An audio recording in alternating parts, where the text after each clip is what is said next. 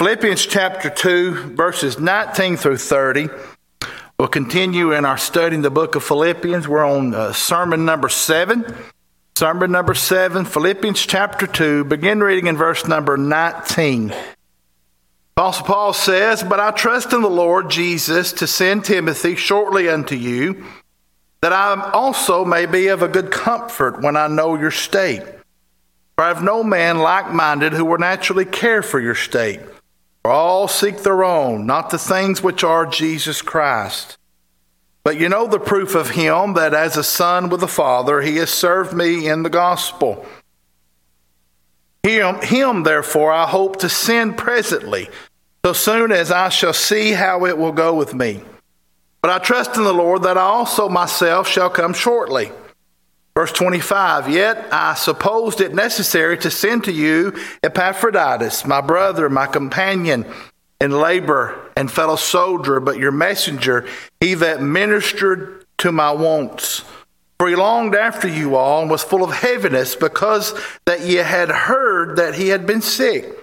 For indeed he was sick, nigh unto death, but God had mercy on him, and not on him only, but on me also, lest I should have sorrow upon sorrow. I sent him therefore the more carefully that when you see him again, you may rejoice, and that I may be the less sorrowful. Receive him, and therefore in the Lord with all gladness, and hold such in reputation. Because for the work of Christ he was nigh unto death, not regarding his life, to supply your lack of service toward me. Let's go to the Lord in prayer. Our Heavenly Father, we thank you for the Word of God. We thank you for just being so good to us and watching over us like you do. We thank you for taking care of Jack, Lord, today, and I pray that you continue to help him. Be with us now as we open up the Word of God for a few minutes and look at this chapter and these few verses in this wonderful book. We love you. We thank you. In Jesus' name we pray.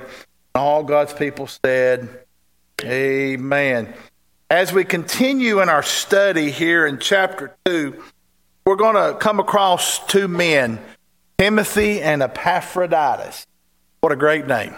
Epaphroditus. Timothy and Epaphroditus.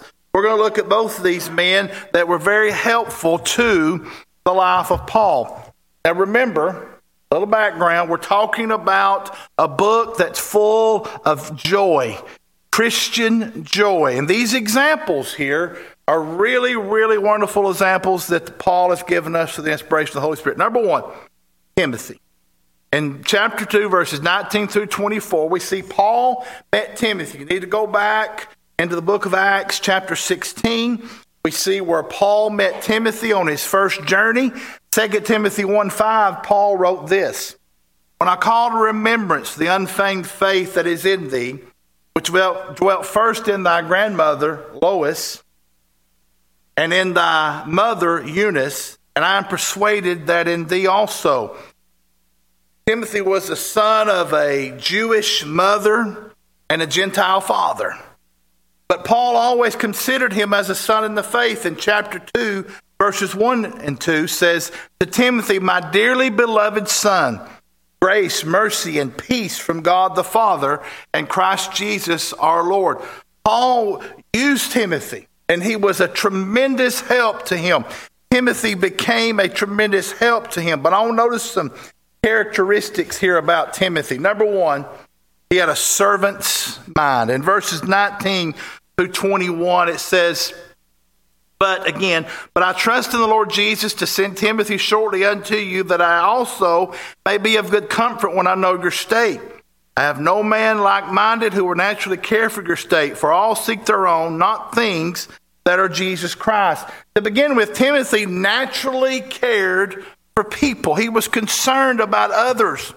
You see, if you remember now, Paul is in a jail. In jail, he's writing this epistle from jail. And he was concerned about the Christians here in Philippi. In verse 21, it says, For all seek their own. Look what 221 says. Or that was actually 221. Verse chapter 1, verse 21, we've already covered it. Says, For me to live is Christ, and to die is gain.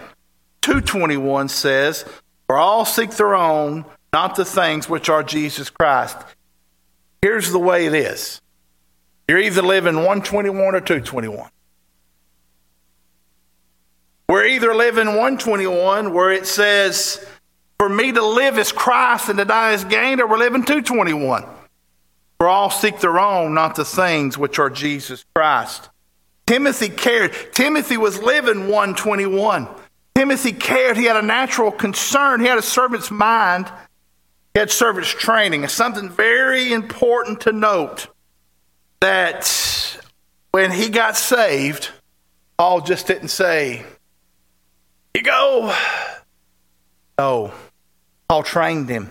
In chapter 16 and verse 2, uh, Paul says this about Timothy, which was well reported by the brethren that were at Lystra and Iconium. Paul knew he was ready to go, but Paul knew he had to have some training, and I'm thankful for those brothers that took me and trained me.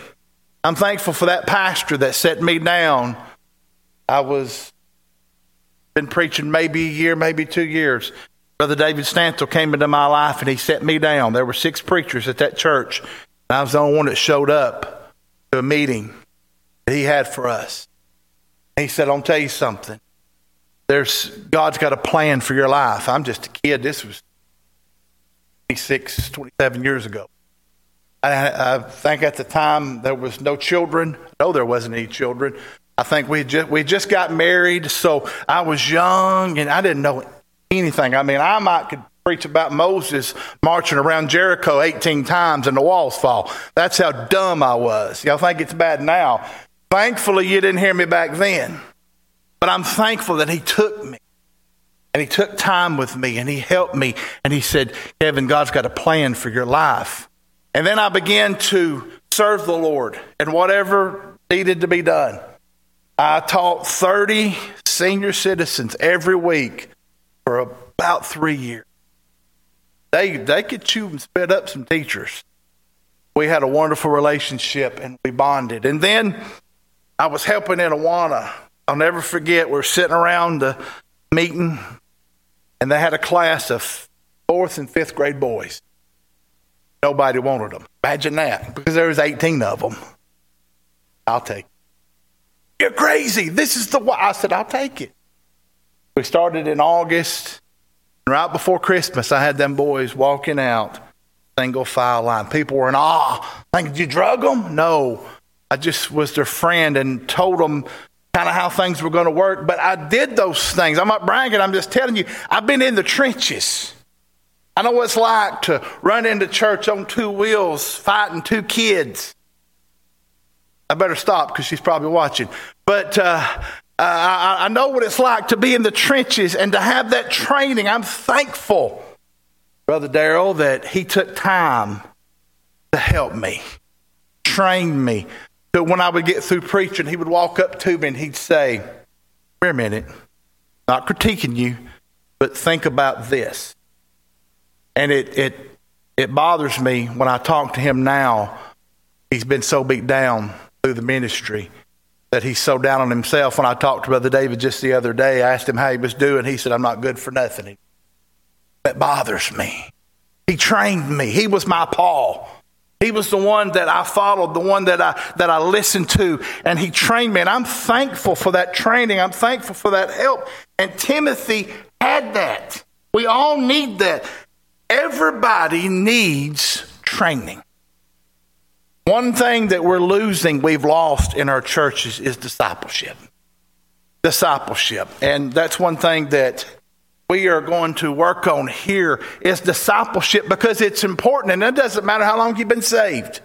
Everybody needs to be discipled. Y'all with me this, this evening? Let me read some verses out of 2 Timothy chapter 2. Actually, 2 Timothy chapter 3. This is Paul talking to Timothy. He wrote two books to him.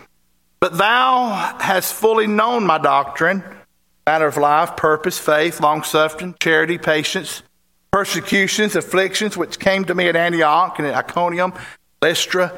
What persecutions I endured, but out of them all the Lord delivered me. Yea, and all that will live godly in Christ Jesus shall suffer persecution.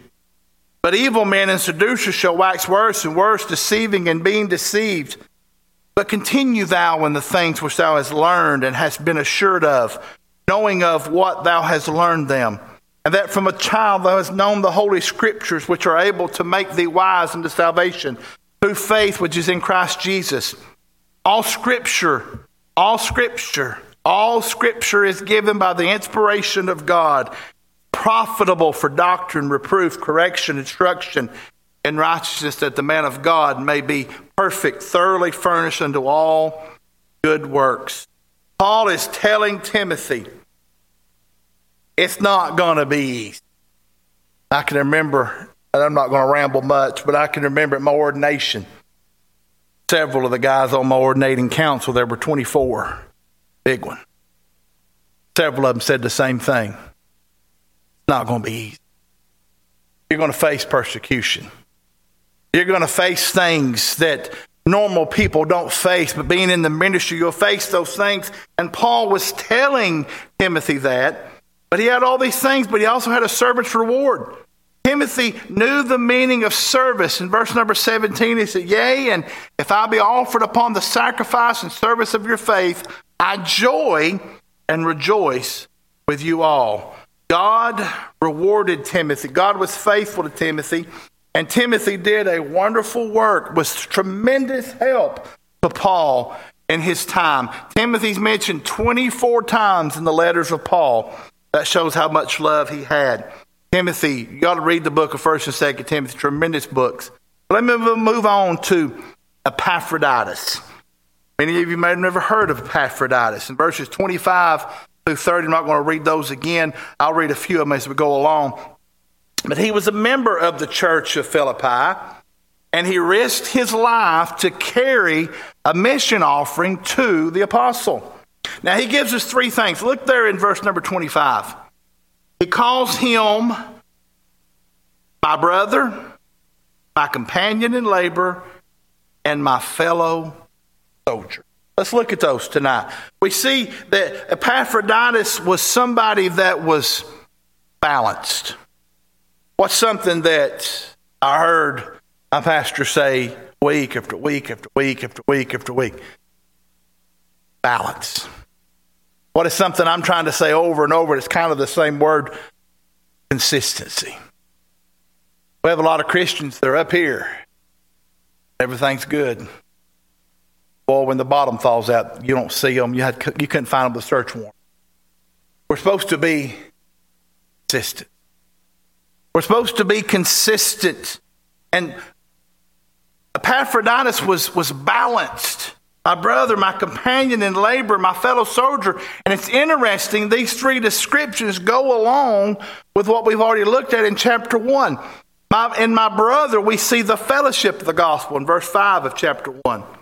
My companion in labor, we see the furtherance of the gospel in verse 12 and my fellow soldier, we see the faith of the gospel in verse 27. He was balanced. Here's what H.A. Ironside used to tell a group of believers they had little concern for the faith or furtherance of the gospel, they only wanted the fellowship. In front of their meeting place was a sign that read Jesus only. One day the wind blew the letters down and it read, Us only. You know what's wrong with most of our churches? Selfish. There wasn't a selfish bone in the Apostle Paul's body. There was not one selfish bone in his body. There was not one selfish bone that describes Christians today. But we must be balanced. Epaphroditus had a, a Christian, he was a Christian that was balanced. But notice in 26 and 27, he's a Christian that was burdened. Like Timothy, he had a concern about others. You see, there's something running here that we as Christians must be concerned about others. Joy. What's the little choir, the little kids' choir song? Joy. Jesus first, yourself last, others in between. But now we have Jawo. Jesus first, yourself second, and others in between. All that made no sense. It did to me in my head. Sometimes that rat just doesn't cooperate. Y'all know what I'm saying. We say, oh, I got Jesus first. Where are you? I'm second. No, you're not. No, I'm not. Jesus first. Yes. Others must be in between. Others. What was the whole ministry of Jesus for three and a half years? others. What did Jesus do when he went to a group of people? Did he announce himself, Rick? Did he say, Here I am? No. He wanted to help others. Folks, there's a world out there dying and going to hell. I, I see it every single day. And I'm not just talking about out there. I'm talking about every Sunday there are people in our churches sing the right song, huh? Put the right amount in, but they're as lost as that church people. One of the biggest mission fields that we have is in our churches. What's wrong with our churches? Preachers aren't preaching the Word of God anymore. Somebody say amen or ouch or oh me or uh oh. He was burdened. We need more people in our churches burdened for others. I'm working and looking at preaching a series of, of short series on eternity.